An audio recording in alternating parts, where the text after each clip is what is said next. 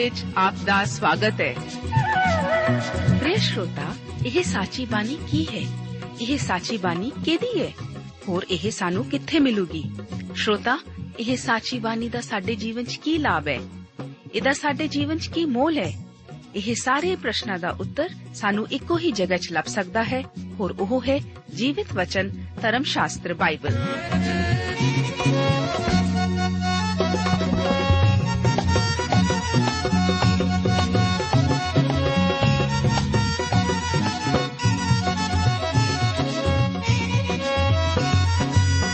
ਧਰਮ ਸ਼ਾਸਤਰ ਬਾਈਬਲ। ਉਹੀ ਜੀਵਿਤ ਵਚਨ ਦਾ ਅਸੀਂ ਇਸ ਕਾਰਜਕ੍ਰਮ ਵਿੱਚ ਅਧਿਐਨ ਕਰਾਂਗੇ।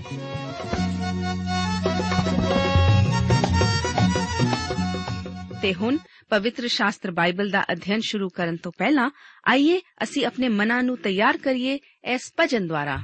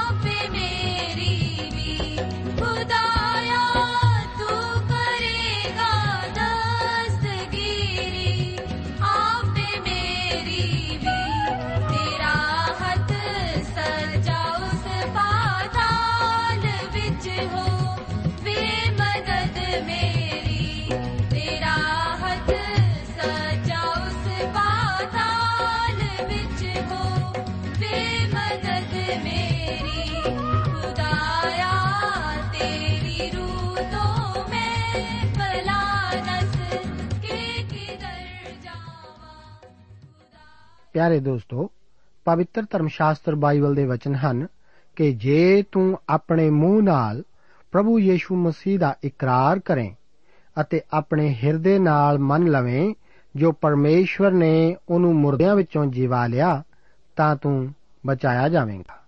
ਧਰਮ ਲਈ ਤਾਂ ਹਿਰਦੇ ਨਾਲ ਨੇਚਾ ਕਰੀਦੀ ਅਤੇ ਮੁਕਤੀ ਲਈ ਮੂੰਹ ਨਾਲ ਇਕਰਾਰ ਕਰੀਦਾ ਹੈ। ਇਸ ਬਾਈਬਲ ਧਰਮ ਸ਼ਾਸਤਰ ਦੇ ਅਧਿਨ ਪ੍ਰੋਗਰਾਮ ਵਿੱਚ ਰਸੂਲਾਂ ਦੇ ਕਰਤੱਵ ਨਾਮ ਦੀ ਇਸ ਪੁਸਤਕ ਦੇ 9 ਅਧਿਆਏ ਦੀਆਂ 10 ਤੋਂ ਲੈ ਕੇ 31 ਆਇਤਾਂ ਤੱਕ ਅਧਿਨ ਕਰਨ ਲਈ ਮੈਂ ਆਪ ਦਾ ਸਵਾਗਤ ਕਰਦਾ ਹਾਂ। ਆਪ ਨੂੰ ਯਾਦ ਹੋਵੇਗਾ ਕਿ ਇਸੇ ਪੁਸਤਕ ਦੇ 9 ਅਧਿਆਏ ਉੱਤੇ ਵਿਚਾਰ ਕਰਨਾ ਅਸੀਂ ਇਸ ਤੋਂ ਪਹਿਲੇ ਪ੍ਰੋਗਰਾਮ ਵਿੱਚ ਸ਼ੁਰੂ ਕੀਤਾ ਸੀ। ਮੈਂ ਆਪ ਨੂੰ ਦੱਸ ਰਿਹਾ ਸੀ ਕਿ ਇੱਥੇ ਅਸੀਂ ਸ਼ਾਉਲ ਦੇ ਬਦਲਣ ਦਾ ਜ਼ਿਕਰ ਹੈ। ਅੱਜ ਦੇ ਇਸ ਪ੍ਰੋਗਰਾਮ ਵਿੱਚ ਵੀ ਅਸੀਂ ਸ਼ਾਉਲ ਦੇ ਬਦਲਣ ਨਾਲ ਸੰਬੰਧਿਤ ਬਿਰਤਾਂਤ ਬਾਰੇ ਜਾਣਨਾ ਜਾਰੀ ਰੱਖਾਂਗੇ। ਅਸੀਂ ਸ਼ੁਰੂ ਕਰਦੇ ਹਾਂ 9 ਅਧਿਆਏ ਦੀਆਂ 10 ਤੋਂ ਲੈ ਕੇ 16 ਆਇਤਾਂ ਨੂੰ ਪੜਨ ਨਾਲ। ਵਚਨ ਹੈ, ਦਮਿਸਕ ਵਿੱਚ ਹਨਾਨੀਆ ਨਾਮ ਦਾ ਇੱਕ ਚੇਲਾ ਸੀ। ਉਹਨੂੰ ਪ੍ਰਭੂ ਨੇ ਦਰਸ਼ਨ ਦੇ ਕੇ ਕਿਹਾ हे ਹਨਾਨੀਆ, ਉਸ ਆਖਿਆ, ਪ੍ਰਭੂ ਜੀ, ਵੇਖ, ਮੈਂ ਹਾਜ਼ਰ ਹਾਂ। ਤਾਂ ਪ੍ਰਭੂ ਨੇ ਉਹਨੂੰ ਕਿਹਾ, ਉੱਠ ਅਤੇ ਉਸ ਗਲੀ ਵਿੱਚ ਜੋ ਸਿੱਧੀ ਕਹਾਉਂਦੀ ਹੈ, ਜਾ, ਅਤੇ ਯਹੂਦਾ ਦੇ ਘਰ ਵਿੱਚ, ਸੌਲੂਸ ਨਾਮੇ ਤਰਸੁਸ ਦੇ ਰਹਿਣ ਵਾਲੇ ਦੇ ਲਈ ਪੁੱਛ, ਕਿਉਂਕਿ ਵੇਖ, ਉਹ ਪ੍ਰਾਰਥਨਾ ਕਰਦਾ ਹੈ। ਅਤੇ ਉਸ ਨੇ ਹਨਾਨੀਆ ਨਾਮੇ ਇੱਕ ਮਨੁੱਖ ਨੂੰ ਅੰਦਰ ਆਉਂਦਿਆਂ ਅਤੇ ਆਪਣੇ ਉੱਤੇ ਹੱਥ ਰੱਖਦਿਆਂ ਡਿਠਾ ਹੈ, ਤਾਂ ਜੋ ਫੇਰ ਸੁਜਾਖਾ ਹੋਵੇ। ਪਰ ਹਨਾਨੀਆ ਨੇ ਉੱਤਰ ਦਿੱਤਾ ਕਿ ਪ੍ਰਭੂ ਜੀ ਮੈਂ ਬਹੁਤਿਆਂ ਕੋਲੋਂ ਇਸ ਮਨੁੱਖ ਦੀ ਗੱਲ ਸੁਣੀ ਹੈ, ਜੋ ਇਹਨੇ ਯਰੂਸ਼ਲਮ ਵਿੱਚ ਤੇਰੇ ਸੰਤਾਂ ਨਾਲ ਕਿੱਡੀ ਬੁਰਾਈ ਕੀਤੀ ਹੈ ਅਤੇ ਉਸਨੇ ਪ੍ਰਧਾਨ ਜਾਜਕਾਂ ਦੀ ਵੱਲੋਂ ਇਸ ਗੱਲ ਦੀ ਮੁਖਤਿਆਰੀ ਪਾਈ ਹੈ ਕਿ ਇੱਥੇ ਵੀ ਤੇਰੇ ਨਾਮ ਲੈਣ ਵਾਲਿਆਂ ਸਭਨਾਂ ਨੂੰ ਬੰਨ ਲਵੇ। ਪਰ ਪ੍ਰਭੂ ਨੇ ਉਹਨੂੰ ਆਖਿਆ, ਤੂੰ ਚਲਿਆ ਜਾ, ਕਿਉਂ ਜੋ ਉਹ ਮੇਰੇ ਲਈ ਇੱਕ ਚੁਣਿਆ ਹੋਇਆ ਵਸੀਲਾ ਹੈ। ਭਈ ਪਰਾਈਆਂ ਕੌਮਾਂ ਅਤੇ ਰਾਜਿਆਂ ਅਤੇ ਇਸਰਾਇਲ ਦੀ ਅੰਸ ਅਗੇ ਮੇਰਾ ਨਾਮ ਪੁਚਾਵੇ। ਕਿਉਂਕਿ ਮੈਂ ਉਸ ਨੂੰ ਵਿਖਾਵਾਂਗਾ, ਜੋ ਮੇਰੇ ਨਾਮ ਦੇ ਬਦਲੇ ਉਸ ਨੂੰ ਕੀ ਕੁਝ ਚੱਲਣਾ ਪਵੇਗਾ। ਹੁਣ ਇਹ ਤਾਰਸ਼ਿਸ਼ ਨਿਵਾਸੀ ਖੂਬਸੂਰਤ ਨੌਜਵਾਨ ਵਿਅਕਤੀ ਸ਼ਾਉਲ ਹਨੇਰੇ ਅਤੇ ਚਿੰਤਾ ਵਿੱਚ ਡੁੱਬਿਆ ਹੋਇਆ ਬੈਠ ਰਿਹਾ ਹੈ। ਪਰਮੇਸ਼ਵਰ ਦਾ ਆਤਮਾ ਇੱਕ ਹੋਰ ਮਨੁੱਖ, ਜਿਸ ਦਾ ਨਾਮ ਹਨਾਨੀਆ ਹੈ, ਉਸ ਕੋਲ ਆਉਂਦਾ ਹੈ। ਅਤੇ ਆ ਕੇ ਉਸ ਨੂੰ ਸਾਊਲ ਨਾਮੇ ਤਾਰਸੁਸ ਦੇ ਰਹਿਣ ਵਾਲੇ ਦੇ ਕੋਲ ਭੇਜਦਾ ਹੈ, ਜੋ ਕਿ ਪ੍ਰਾਰਥਨਾ ਕਰ ਰਿਹਾ ਸੀ। ਪਰਮੇਸ਼ਵਰ ਦੋ ਕਾਰਨਾਂ ਦਾ ਜ਼ਿਕਰ ਕਰਦਾ ਹੈ, ਜਿਨ੍ਹਾਂ ਕਰਕੇ ਉਸ ਨੇ ਸਾਊਲਸ ਨੂੰ ਬੁਲਾਇਆ ਸੀ। ਦੋ ਗੱਲਾਂ ਕਰਕੇ ਉਹ ਪਰਮੇਸ਼ਵਰ ਵਾਸਤੇ ਚੁਣਿਆ ਹੋਇਆ ਵਰਤਣ ਸੀ। ਸਭ ਤੋਂ ਪਹਿਲੀ ਗੱਲ ਤਾਂ ਇਹ ਕਿ ਉਸ ਨੇ ਯੀਸ਼ੂ ਜੀ ਦੇ ਨਾਮ ਨੂੰ ਸਹਿਣ ਕਰਨਾ ਸੀ। ਵਿਚਾਰ ਕਰੋ ਕਿ ਉਸ ਨੂੰ ਚੇਲਿਆਂ ਦੀ ਤਰ੍ਹਾਂ ਗਵਾਹ ਹੋਣ ਲਈ ਨਹੀਂ ਸੀ ਬੁਲਾਇਆ ਗਿਆ। ਭਾਵੇਂ ਪੌਲਸ ਨੇ ਯੀਸ਼ੂ ਜੀ ਦੀ, ਉਸ ਦੀ ਸਲੀਬ ਉੱਤੇ ਦਿੱਤੇ ਜਾਣ ਵਕਤ ਉਸ ਨੂੰ ਵੇਖਿਆ ਸੀ, ਪਰ ਉਹ ਆਪਣੇ ਸਰੀਰਕ ਜੀਵਨ ਦੇ ਦਿਨਾਂ ਵਿੱਚ ਪ੍ਰਭੂ ਦੇ ਨਾਲ ਨਾਲ ਨਹੀਂ ਸੀ ਚੱਲਿਆ। ਅਸਲ ਵਿੱਚ ਤਾਂ ਉਸ ਦਮਿਸ਼ਕ ਦੀ ਸੜਕ ਉੱਤੇ ਚੱਲਣ ਦੇ ਦਿਨ ਤੱਕ ਸੌਲਸ ਨੇ ਯੀਸ਼ੂ ਜੀ ਬਾਰੇ ਕੁਝ ਵੀ ਨਹੀਂ ਸੀ ਜਾਣਿਆ। ਹੁਣ ਉਸਨੇ ਯੀਸ਼ੂ ਜੀ ਦੇ ਨਾਮ ਦੀ ਖਾਤਰ ਦੁੱਖ ਝੱਲਣਾ ਹੈ। ਇਹ ਉਹੀ ਨਾਮ ਹੈ ਜਿਸ ਦੀ ਖਾਤਰ ਅਸੀਂ ਅੱਜ ਦੁੱਖ ਉਠਾਉਣਾ ਹੈ। ਉਹ ਹੈ ਯੀਸ਼ੂ ਜੀ ਦਾ ਨਾਮ। ਪੌਲਸ ਨੇ ਇਸ ਨਾਮ ਦੀ ਗਵਾਹੀ ਤਿੰਨ ਵੱਖ-ਵੱਖ ਵਰਗਾਂ ਦੇ ਲੋਕਾਂ ਸਾਹਮਣੇ ਦੇਣੀ ਹੈ। ਭਾਵ ਯੂਨਾਨੀਆਂ ਰਾਜਿਆਂ ਅਤੇ ਇਸرائیਲੀਆਂ ਦੇ ਸਾਹਮਣੇ। ਇਸ ਸੂਚੀ ਵਿੱਚ ਯੂਨਾਨੀ ਦਾ ਨਾਮ ਸਭ ਤੋਂ ਪਹਿਲਾਂ ਹੈ। ਪੌਲਸ ਗੈਰ ਕੌਮਾਂ ਜਾਂ ਯੂਨਾਨੀਆਂ ਦੇ ਲਈ ਇੱਕ ਮਹਾਨ ਰਸੂਲ ਹੋਵੇਗਾ। ਫਿਰ ਇਸ ਤੋਂ ਬਾਅਦ ਉਹ ਰਾਜਿਆਂ ਅੱਗੇ ਗਵਾਹੀ ਦੇਵੇਗਾ। ਉਹ ਰਾਜਿਆਂ ਦੇ ਸਾਹਮਣੇ ਖੁਦ ਹਾਜ਼ਰ ਹੋਵੇਗਾ। ਸ਼ਾਇਦ ਨੇਰੋ ਰਾਜੇ ਦੇ ਸਾਹਮਣੇ ਵੀ ਅਤੇ ਫਿਰ ਇਸرائیਲੀ ਕੌਮ ਦੇ ਸਾਹਮਣੇ ਵੀ। ਜਦੋਂ ਵੀ ਪੌਲਸ ਇੱਕ ਕਿਸੇ ਨਵੇਂ ਸ਼ਹਿਰ ਵਿੱਚ ਜਾਂਦਾ ਤਦ ਉਹ ਆਪਣੇ ਪ੍ਰਚਾਰ ਦੀ ਸ਼ੁਰੂਆਤ ਹਮੇਸ਼ਾ ਇੱਕ ਯਹੂਦੀਆਂ ਦੇ ਪ੍ਰਾਰਥਨਾ ਘਰ ਤੋਂ ਹੀ ਕਰਦਾ ਸੀ। ਇਹ ਪ੍ਰਾਰਥਨਾ ਘਰ ਹੀ ਉਸ ਲਈ ਇੱਕ ਕੁੱਦਣ ਵਾਲਾ ਤਖਤਾ ਹੁੰਦਾ ਸੀ, ਜਿੱਥੋਂ ਕਿ ਉਹ ਇਸ ਸਮਾਜ ਦੇ, ਸ਼ਹਿਰ ਦੇ ਲੋਕਾਂ ਦੇ ਜੀਵਨ ਵਿੱਚ ਉਤਰਦਾ ਸੀ। ਇੱਥੋਂ ਹੀ ਉਹ ਗੈਰ ਕੌਮਾਂ ਤੱਕ ਵੀ ਆਪਣੀ ਪਹੁੰਚ ਬਣਾਵੇਗਾ ਔਰ ਪਹਿਲਾਂ ਉਹ ਯਹੂਦੀਆਂ ਕੋਲ ਹੀ ਜਾਵੇਗਾ। ਦੂਸਰਾ ਕਾਰਨ ਇਸ ਸੌਲਸ ਦੇ ਚੁਣੇ ਜਾਣ ਦਾ ਇਹ ਸੀ ਕਿ ਉਹ ਸੌਲਸ ਨੂੰ ਇਹ ਦਿਖਾਏਗਾ ਕਿ ਉਸ ਨੇ ਯੀਸ਼ੂ ਜੀ ਦੇ ਨਾਮ ਦੀ ਖਾਤਰ ਕਿੰਨੀਆਂ ਮਹਾਨ ਗੱਲਾਂ ਨੂੰ ਸਹਿਣ ਕਰਨਾ ਹੈ। ਉਹ ਯੀਸ਼ੂ ਮਸੀਹ ਲਈ ਦੁੱਖ ਉਠਾਉਣ ਲਈ ਚੁਣਿਆ ਗਿਆ ਹੈ। ਮੇਰੇ ਵਿਚਾਰ ਅਨੁਸਾਰ ਜਿੰਨਾ ਦੁੱਖ ਸੌਲਸ ਨੇ ਯੀਸ਼ੂ ਮਸੀਹ ਦੀ ਖਾਤਰ ਝੱਲਿਆ, ਉਨਾ ਦੁੱਖ ਹੋਰ ਕਿਸੇ ਨੇ ਵੀ ਨਹੀਂ ਝੱਲਿਆ ਹੈ।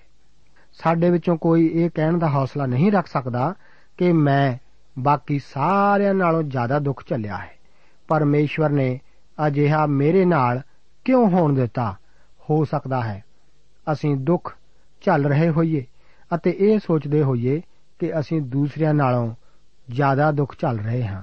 ਫਿਰ ਵੀ ਸਾਡੇ ਵਿੱਚੋਂ ਕਿਸੇ ਨੇ ਵੀ ਪੌਲਸ ਦੀ ਤਰ੍ਹਾਂ ਪ੍ਰਭੂ ਵਾਸਤੇ ਦੁੱਖ ਨਹੀਂ ਉਠਾਇਆ। ਹੁਣ ਜਦੋਂ ਅਸੀਂ ਇਸ ਵਿਅਕਤੀ ਪੌਲਸ ਦੇ ਬਦਲਣ ਵੱਲ ਫਿਰ ਪਿੱਛੇ ਇੱਕ ਝਾਤ ਮਾਰਨ ਜਾ ਰਹੇ ਹਾਂ, ਆਪਨੇ ਯਾਦ ਰੱਖਣਾ ਕਿ ਮੈਂ ਆਪ ਨੂੰ ਪਹਿਲਾਂ ਵੀ ਕਿਹਾ ਸੀ ਕਿ ਕਿਸੇ ਦੇ ਵੀ ਬਦਲਣ ਵਿੱਚ ਪਵਿੱਤਰ ਆਤਮਾ ਦੇ ਦੁਆਰਾ ਪਰਮੇਸ਼ਵਰ ਦੇ ਵਚਨ ਨੂੰ ਕਿਸੇ ਪਰਮੇਸ਼ਵਰ ਦੇ ਜਨ ਰਾਹੀਂ ਇਸਤੇਮਾਲ ਕੀਤੇ ਜਾਣ ਦੀ ਜ਼ਰੂਰਤ ਹੁੰਦੀ ਹੈ। ਕੀ ਤਾਰਸ਼ਿਸ਼ ਦੇ ਸਾਊਲ ਦੇ ਬਦਲਣ ਵਿੱਚ ਵੀ ਇਹ ਠੀਕ ਇਸੇ ਤਰ੍ਹਾਂ ਨਹੀਂ ਸੀ? ਪ੍ਰਭੂ ਯੀਸ਼ੂ ਮਸੀਹ ਜੀ ਨੇ ਵਿਅਕਤੀਗਤ ਤੌਰ ਤੇ ਸੌਲਸ ਨੂੰ ਦਰਸ਼ਨ ਦਿੱਤਾ ਸੀ। ਯੀਸ਼ੂ ਜੀ ਨੇ ਆਪਣੇ ਚੇਲਿਆਂ ਨੂੰ ਛੱਡਣ ਤੋਂ ਪਹਿਲਾਂ ਉਹਨਾਂ ਨੂੰ ਦੱਸਿਆ ਸੀ ਕਿ ਉਹ ਜਾ ਰਿਹਾ ਸੀ, ਪਰ ਉਹ ਉਹਨਾਂ ਨੂੰ ਯਤੀਮ ਛੱਡ ਕੇ ਨਹੀਂ ਜਾਵੇਗਾ।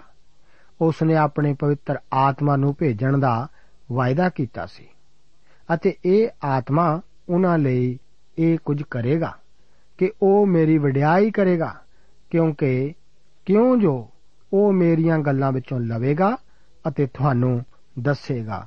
ਸਭੋ ਕੁਝ ਜੋ ਪਿਤਾ ਦਾ ਹੈ, ਸੋ ਮੇਰਾ ਹੈ। ਇਸੇ ਕਾਰਨ ਮੈਂ ਆਖਿਆ, ਜੋ ਉਹ ਮੇਰੀਆਂ ਗੱਲਾਂ ਵਿੱਚੋਂ ਲੈ ਕੇ ਤੁਹਾਨੂੰ ਦੱਸੇਗਾ। ਇਹ ਪ੍ਰਭੂ ਯੀਸ਼ੂ ਮਸੀਹ ਜੀ ਦੇ ਵਚਨ ਹਨ, ਜੋ ਕਿ ਉਹਨਾਂ ਨੇ ਯੋਹੰਨਾ ਦੀ ਇੰਜੀਲ, ਉਸ ਦੇ 16 ਅਧਿਆਏ, ਉਸ ਦੀਆਂ 14 ਅਤੇ 15 ਆਇਤਾਂ ਵਿੱਚ ਆਖੇ ਸਨ। ਮੇਰਾ ਵਿਚਾਰ ਹੈ ਕਿ ਜਦੋਂ ਪ੍ਰਭੂ ਯੀਸ਼ੂ ਮਸੀਹ ਜੀ ਨੇ ਸ਼ਾਉਲ ਨੂੰ ਨਿੱਜੀ ਤੌਰ ਤੇ ਦਰਸ਼ਨ ਦਿੱਤਾ, ਤਾਂ ਆਤਮਿਕ ਤੌਰ ਤੇ ਪਰਮੇਸ਼ਵਰ ਦੇ ਆਤਮਾ ਨੇ ਉਸ ਦੀਆਂ ਅੱਖਾਂ ਖੋਲ ਦਿੱਤੀਆਂ ਅਤੇ ਉਹਨਾਂ ਨੂੰ ਸਰੀਰਕ ਤੌਰ ਤੇ ਬੰਦ ਕਰ ਦਿੱਤਾ ਤਾਂ ਕਿ ਉਹ ਪ੍ਰਭੂ ਯੀਸ਼ੂ ਮਸੀਹ ਜੀ ਨੂੰ ਦੇਖ ਸਕੇ। ਇਸ ਤਰ੍ਹਾਂ ਪਵਿੱਤਰ ਆਤਮਾ ਪੱਕੇ ਤੌਰ ਤੇ ਕਿਰਿਆਸ਼ੀਲ ਸੀ। ਪਰਮੇਸ਼ਵਰ ਦੇ ਵਚਨ ਬਾਰੇ ਕੀ ਆਖੀਏ? ਇਹ ਵਚਨ ਪੌਲਸ ਦੇ ਬਦਲਾਅ ਵਿੱਚ ਕਿਵੇਂ ਇਸਤੇਮਾਲ ਕੀਤਾ ਗਿਆ ਸੀ? ਸਾਊਲ ਇੱਕ ਫਰੀਸੀ ਸੀ। ਉਹ ਪਰਮੇਸ਼ਵਰ ਦੇ ਬਚਨ ਬਾਰੇ ਬਹੁਤ ਕੁਝ ਜਾਣਦਾ ਸੀ। ਅਸਲ ਵਿੱਚ ਜੇਕਰ ਕੋਈ ਪਰਮੇਸ਼ਵਰ ਦੇ ਵਚਨ ਵਿੱਚ ਨਿਪੁੰਨ ਸੀ, ਤਾਂ ਉਹ ਪੌਲਸ ਹੀ ਸੀ।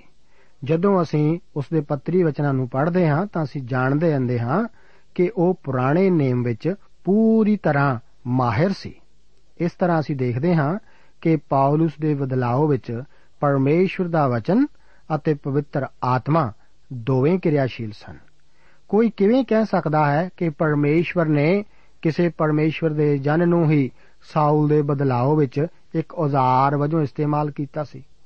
ਭਾਵੇਂ ਕੋਈ ਵੀ ਵਿਅਕਤੀ ਇਸ ਸਮੇਂ ਮੌਜੂਦ ਨਹੀਂ ਸੀ, ਪਰ ਮੇਰਾ ਵਿਸ਼ਵਾਸ ਹੈ ਕਿ ਜਿਸ ਵਿਅਕਤੀ ਨੂੰ ਪਰਮੇਸ਼ਵਰ ਨੇ ਇਸਤੇਮਾਲ ਕੀਤਾ ਸੀ, ਉਹ ਸਟੀਫਨਸ ਤੋਂ ਇਲਾਵਾ ਹੋਰ ਕੋਈ ਨਹੀਂ ਸੀ। ਇਹ ਦੋਵੇਂ ਵਿਅਕਤੀ ਸਿਰਫ ਇੱਕ ਹੀ ਵਾਰ ਇਕੱਠੇ ਮਿਲੇ ਸਨ ਅਤੇ ਇਹ ਉਦੋਂ ਹੋਇਆ ਸੀ ਜਦੋਂ ਕਿ ਸਾਊਲ ਉਹਨਾਂ ਮਨੁੱਖਾਂ ਦੇ ਲਾਗੇ ਖੜਾ ਸੀ ਜੋ ਇਸਤੀਫਾਨ ਨੂੰ ਮਾਰਦੇ ਸਨ। ਇਸਤੀਫਾਨ ਨੇ ਉਸ ਦੇ ਉੱਪਰ ਸਵਰਗ ਵੱਲ ਦੇਖਿਆ ਸੀ ਅਤੇ ਕਿਹਾ ਸੀ ਕਿ ਮੈਂ ਸਵਰਗ ਨੂੰ ਖੁੱਲਾ ਅਤੇ ਯੀਸ਼ੂ ਜੀ ਨੂੰ ਖੜਾ ਦੇਖਦਾ ਹਾਂ। ਸਾਊਲ ਨੇ ਉਸ ਸਮੇਂ ਆਪਣੀਆਂ ਅੱਖਾਂ ਉੱਪਰ ਚੁੱਕੀਆਂ ਸਨ, ਪਰ ਕੁਝ ਵੀ ਨਹੀਂ ਸੀ ਤੱਕ ਸਕਿਆ। ਪਰ ਉਹ ਇਸਤੀਫਾਨ ਬਾਰੇ ਜ਼ਰੂਰ ਜਾਣ ਗਿਆ ਸੀ ਕਿ ਉਸਨੇ ਕੁਝ ਵੇਖਿਆ ਹੈ। ਮੇਰਾ ਵਿਸ਼ਵਾਸ ਹੈ ਕਿ ਉਸ ਸਮੇਂ ਸਾਲਸ ਦੀ ਇਹ ਜ਼ਰੂਰ ਖਾਹਿਸ਼ ਹੋਵੇਗੀ ਕਿ ਉਹ ਵੀ ਪਰਮੇਸ਼ਵਰ ਦਾ ਦਰਸ਼ਨ ਪਾ ਸਕੇ। ਇਹੋ ਹੀ ਉਹ ਹੁਣ ਦਮਿਸ਼ਕ ਦੀ ਸੜਕ ਉੱਤੇ ਪਾਉਂਦਾ ਹੈ। ਇਹ ਯੀਸ਼ੂ ਮਸੀਹ ਹੀ ਸੀ ਜਿਹਨੂੰ ਉਸਨੇ ਡਿੱਠਾ ਸੀ। ਪਰਮੇਸ਼ਵਰ ਹਰ ਇੱਕ ਦੇ ਬਦਲਾਅ ਲਈ ਜ਼ਰੂਰ ਕਿਸੇ ਆਪਣੇ ਜਨ ਨੂੰ ਹੀ ਇਸਤੇਮਾਲ ਕਰਦਾ ਹੈ। ਭਾਵੇਂ ਉਹ ਬਦਲਾਅ ਦੇ ਠੀਕ ਸਮੇਂ ਉੱਥੇ ਹਾਜ਼ਰ ਨਾ ਵੀ ਹੋਵੇ। ਇਸੇ ਕਰਕੇ ਜ਼ਰੂਰੀ ਹੈ ਕਿ ਅਸੀਂ ਦੂਸਰਿਆਂ ਨੂੰ ਹਮੇਸ਼ਾ ਪ੍ਰਭੂ ਯੀਸ਼ੂ ਮਸੀਹ ਲਈ ਪ੍ਰਭਾਵਿਤ ਕਰਦੇ ਰਹੀਏ। ਇਸ ਕਰਕੇ ਆਪ ਵੀ ਇੱਕ ਮਨੁੱਖੀ ਔਜ਼ਾਰ ਕਿਉਂ ਨਹੀਂ ਬਣ ਜਾਂਦੇ? ਇਸ ਦਾ ਅਰਥ ਇਹ ਨਹੀਂ ਕਿ ਤੁਹਾਨੂੰ ਇਸ ਵਿਅਕਤੀ ਨੂੰ ਗੋ ਗੋਡੇ ਟਿਕਾਉਣੇ ਪੈਣ, ਪਰ ਇਸ ਦਾ ਅਰਥ ਹੈ ਕਿ ਆਪ ਨੂੰ ਉਸ ਕੋਲ ਯੀਸ਼ੂ ਮਸੀਹ ਦੀ ਖੁਸ਼ਖਬਰੀ ਪਹੁੰਚਾਣੀ ਪਵੇਗੀ। ਕਿਸੇ ਪਰਮੇਸ਼ਵਰ ਦੇ ਜਨ ਦੇ ਪਰਮੇਸ਼ਵਰ ਦੇ ਵਚਨ ਨੂੰ ਬਿਨਾਂ ਇਸਤੇਮਾਲ ਕੀਤੇ ਅਤੇ ਪਰਮੇਸ਼ਵਰ ਦੇ ਆਤਮਾ ਦੁਆਰਾ ਚਲਾਏ ਜਾਣ ਤੋਂ ਬਗੈਰ ਸੱਚਾ ਬਦਲਾਅ ਨਹੀਂ ਹੋ ਸਕਦਾ। ਹੁਣ ਅਸੀਂ ਦੇਖਦੇ ਹਾਂ ਕਿ ਇਹ ਤਾਰਸੁਸ ਦਾ ਸਾਊਲ ਦਮਿਸ਼ਕ ਵਿੱਚ ਇਕੱਲਾ, ਹਨੇਰੇ ਵਿੱਚ ਬੈਠਾ ਪ੍ਰਾਰਥਨਾ ਕਰ ਰਿਹਾ ਸੀ। ਉਹ ਆਪਣੇ ਬਚਾਓ ਤੋਂ ਬਾਅਦ ਅਜੇ ਵੀ ਸ਼ਸ਼ੋਪੰਜ ਵਿੱਚ ਪਿਆ ਹੋਇਆ ਸੀ। ਇਸ ਕਰਕੇ ਪਰਮੇਸ਼ਵਰ ਦਾ ਆਤਮਾ ਹਨਾਨਿਆ ਨੂੰ ਦਰਸ਼ਨ ਦੇ ਕੇ ਉਸ ਨੂੰ ਸੌਲਸ ਦੀ ਮਦਦ ਕਰਨ ਵਾਸਤੇ ਭੇਜਦਾ ਹੈ। 9 ਅਧਿਆਏ ਉਸ ਦੀਆਂ 17 ਤੋਂ ਲੈ ਕੇ 19 ਆਇਤਾਂ ਦੇ ਵਚਨ ਹਨ।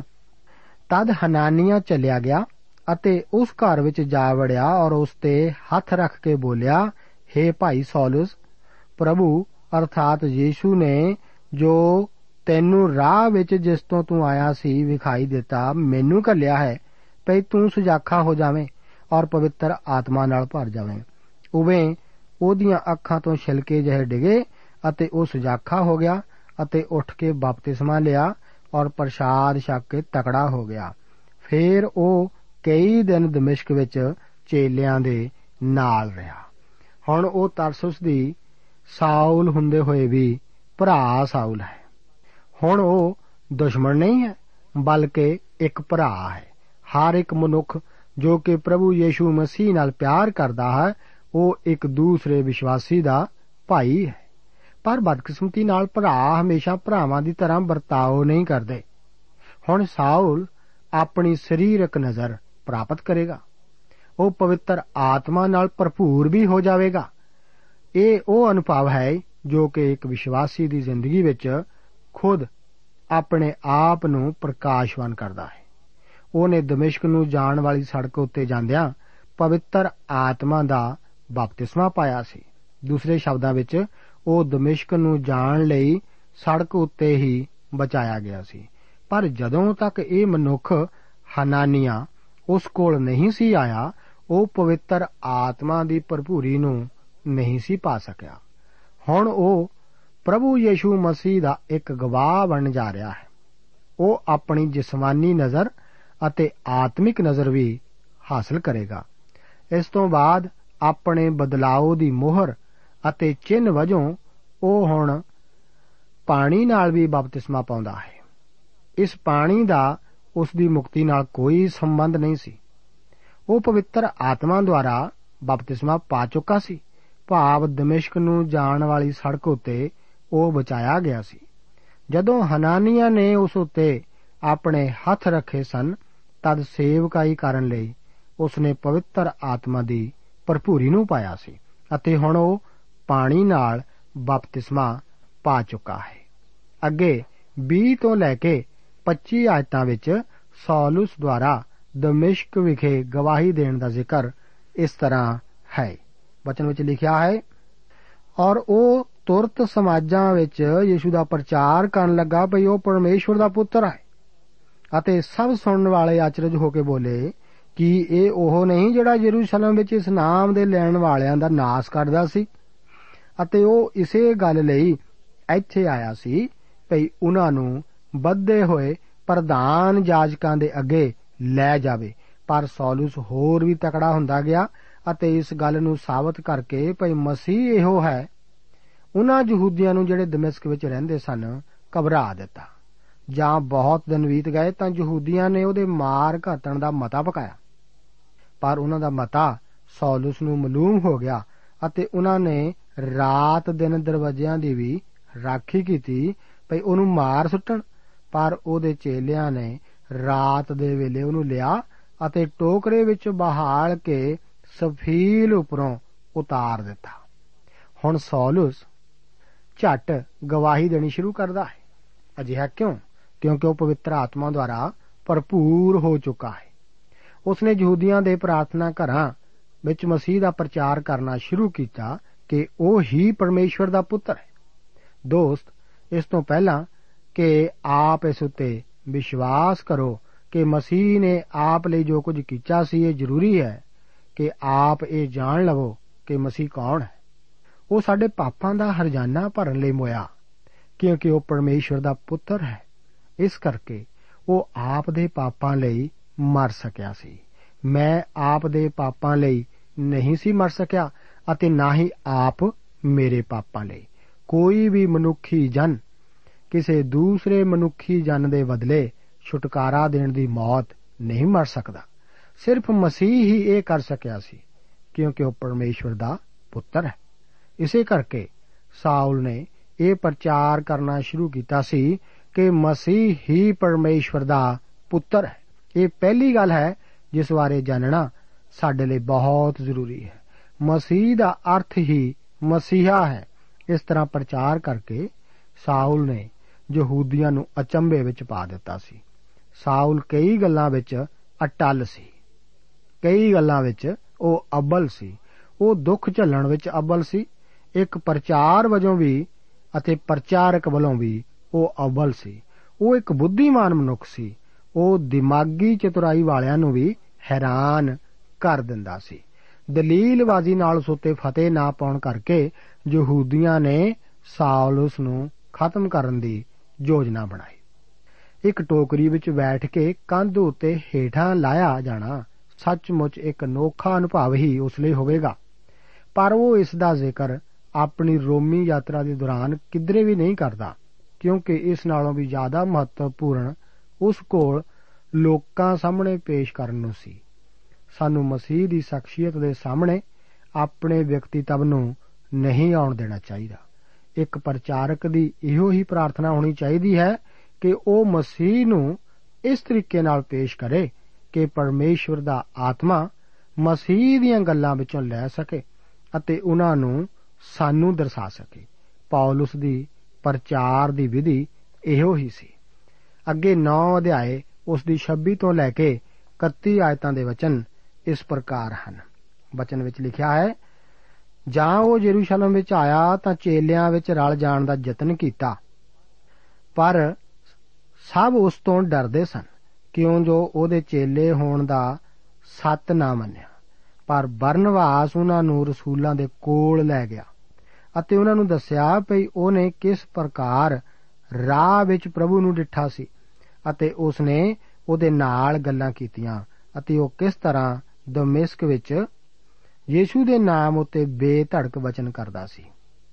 ਤਦ ਉਹ ਉਹਨਾਂ ਦੇ ਨਾਲ ਯਰੂਸ਼ਲਮ ਵਿੱਚ ਆਉਂਦਾ ਜਾਂਦਾ ਰਿਹਾ ਅਤੇ ਪ੍ਰਭੂ ਦੇ ਨਾਮ ਤੇ ਬੇਧੜਕ ਪ੍ਰਚਾਰ ਕਰਦਾ ਸੀ। ਅਤੇ ਯੂਨਾਨੀ ਯਹੂਦੀਆਂ ਨਾਲ ਗੱਲਾਂ ਅਤੇ ਬਹਿਸ ਕਰਦਾ ਸੀ, ਪਰ ਉਹਨਾਂ ਉਹਦੇ ਮਾਰ ਸੁੱਟਣ ਨੂੰ ਲੱਕ ਵੱਧਾ। ਜਾਂ ਭਾਈਆਂ ਨੂੰ ਇਹ ਮਾਲੂਮ ਹੋਇਆ, ਤਾਂ ਉਹ ਉਸ ਨੂੰ ਕੈਸਰੀਆ ਵਿੱਚ ਲਿਆਏ ਅਤੇ ਤਰਸੁਸ ਦੀ ਵੱਲ ਤੋਰ ਦਿੱਤਾ। ਸੋ ਸਾਰੇ ਯਹੂਦੀਆ ਅਤੇ ਗਲੀਲ ਅਤੇ ਸਾਮਰੀਆ ਵਿੱਚ ਕਲੀਸਿਆ ਨੇ ਸੁਖ ਪਾਇਆ ਅਤੇ ਬਣਦੀ ਗਈ ਅਤੇ ਪ੍ਰਭੂ ਦੇ ਭਉ ਅਤੇ ਪਵਿੱਤਰ ਆਤਮਾ ਦੀ ਤਸੱਲੀ ਵਿੱਚ ਚਲਦਿਆਂ ਹੋਇਆਂ ਵੱਧਦੀ ਜਾਂਦੀ ਸੀ। ਉਹ ਤਾਂ ਇਸ ਨੂੰ ਧੋਖਾ ਹੀ ਸਮਝ ਰਹੇ ਸਨ, ਕਿਉਂਕਿ ਉਹਨਾਂ ਨੂੰ ਉਹਨਾਂ ਉੱਤੇ ਸਤਾਉ ਹੋ ਰਿਹਾ ਸੀ। ਸ਼ਾਇਦ ਜੋ ਤਰੀਕਾ ਸਾਮਰੀਆ ਵਿੱਚ ਸ਼ਮਾਉਨ ਜਾਦੂ ਟੂਣਾ ਕਰਨ ਵਾਲੇ ਨੇ ਵਰਤਿਆ ਸੀ, ਉਹ ਸੁਣ ਚੁੱਕੇ ਸਨ। ਹੁਣ ਬਜ਼ੁਰਗ ਵਰਨਾਵਾਸ ਆ ਕੇ ਆਪਣੀ ਬਾਹਾਂ ਦੀ ਸ਼ਾਉਲ ਦੇ ਦੁਆਲੇ ਜੱਫੀ ਪਾਈ ਫਿਰਦਾ ਹੈ। ਸ਼ਾਉਲ ਉਸ ਲਈ ਕਿੰਨੀ ਵੱਡੀ ਅਸੀਸ ਸੀ। ਉਹ ਸਾਊਲ ਦਾ ਜਾਮਨ ਬਣ ਜਾਂਦਾ ਹੈ। ਸੌਲਸ ਹੁਣ ਯਰੂਸ਼ਲਮ ਵਿਖੇ ਕਲੀਸਿਆ ਦੁਆਰਾ ਕਬੂਲ ਕੀਤਾ ਜਾਂਦਾ ਹੈ। ਇਹ ਯੂਨਾਨੀ ਨਹੀਂ, ਬਲਕਿ ਇਸرائیਲੀ ਸਨ, ਜਿਨ੍ਹਾਂ ਦਾ ਪਿਸ਼ੋਕੜ ਯੂਨਾਨੀ ਸੀ।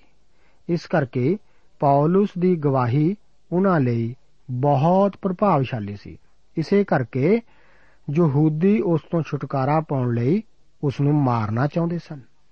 ਪੌਲਸ ਹੁਣ ਵਾਪਸ ਆਪਣੇ ਨਗਰ ਨੂੰ ਆਪਣੇ ਭਾਈਆਂ, ਭੈਣਾਂ, ਮਾਤਾ-ਪਿਤਾ ਅਤੇ ਰਿਸ਼ਤੇਦਾਰਾਂ ਨੂੰ ਮਸੀਹ ਬਾਰੇ ਦੱਸਣ ਜਾਂਦਾ ਹੈ। ਅਸੀਂ ਉਹਨਾਂ ਬਾਰੇ ਕੁਝ ਨਹੀਂ ਜਾਣਦੇ।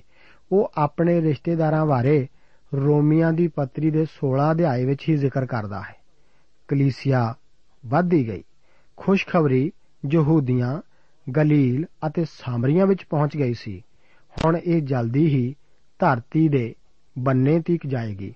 ਇਸ ਦੇ ਨਾਲ ਹੀ ਸਾਨੂੰ ਇੰਤਜ਼ਾਰ ਰਹੇਗੀ ਆਪ ਦੇ ਖਤਾਂ ਦੀ ਅਤੇ ਅਗਲੇ ਪ੍ਰੋਗਰਾਮ ਵਿੱਚ ਅਸੀਂ ਸੌਲੂਸ ਦੇ ਪ੍ਰਚਾਰ ਬਾਰੇ ਹੋਰ ਵੀ ਜਾਣ ਜਾਵਾਂਗੇ। ਪ੍ਰਭੂ ਆਪ ਨੂੰ ਅੱਜ ਦੇ ਇਹਨਾਂ ਵਚਨਾਂ ਨਾਲ ਅਸੀਸ ਦੇਵੇ। ਜੈ ਮਸੀਹ ਦੀ। ਦੋਸਤੋ, ਸਾਨੂੰ ਉਮੀਦ ਹੈ ਕਿ ਇਹ ਕਾਰਜਕ੍ਰਮ ਤੁਹਾਨੂੰ ਪਸੰਦ ਆਇਆ ਹੋਵੇਗਾ। ਤੇ ਇਹ ਕਾਰਜਕ੍ਰਮ ਸੁਣ ਕੇ ਤੁਹਾਨੂੰ ਬਰਕਤਾਂ ਮਿਲੀਆਂ ਹੋਣਗੀਆਂ। ਜੇ ਤੁਸੀਂ ਇਹ ਕਾਰਜਕ੍ਰਮ ਦੇ ਬਾਰੇ ਕੁਝ ਪੁੱਛਣਾ ਚਾਹੁੰਦੇ ਹੋ, ਤੇ ਸਾਨੂੰ ਇਸ ਪਤੇ ਤੇ ਲਿਖੋ। Program Sachi Bani, post box number 1715 sector 36 Chandigarh 160036 ਪਤਾ ਇੱਕ ਵਾਰ ਫੇਰ ਸੁਣ ਲਓ। Program Sachi Bani, post box number 1715 sector 36 Chandigarh 160036 ਸਾਡਾ ਈਮੇਲ ਪਤਾ ਹੈ punjabi ttb at twr.in ਪਤਾ ਇੱਕ ਵਾਰ ਫੇਰ ਸੁਣ ਲਓ punjabi ttb at twr.in ਹੁਣ ਸਾਡੇ ਪ੍ਰੋਗਰਾਮ ਦਾ ਸਮੇਂ ਸਮਾਪਤ ਹੁੰਦਾ ਹੈ ਉਮੀਦ ਹੈ ਅਗਲੇ ਪ੍ਰੋਗਰਾਮ ਵਿੱਚ ਤੁਹਾਡੇ ਨਾਲ ਫੇਰ ਪੇਂਟ ਹੋਏਗੀ।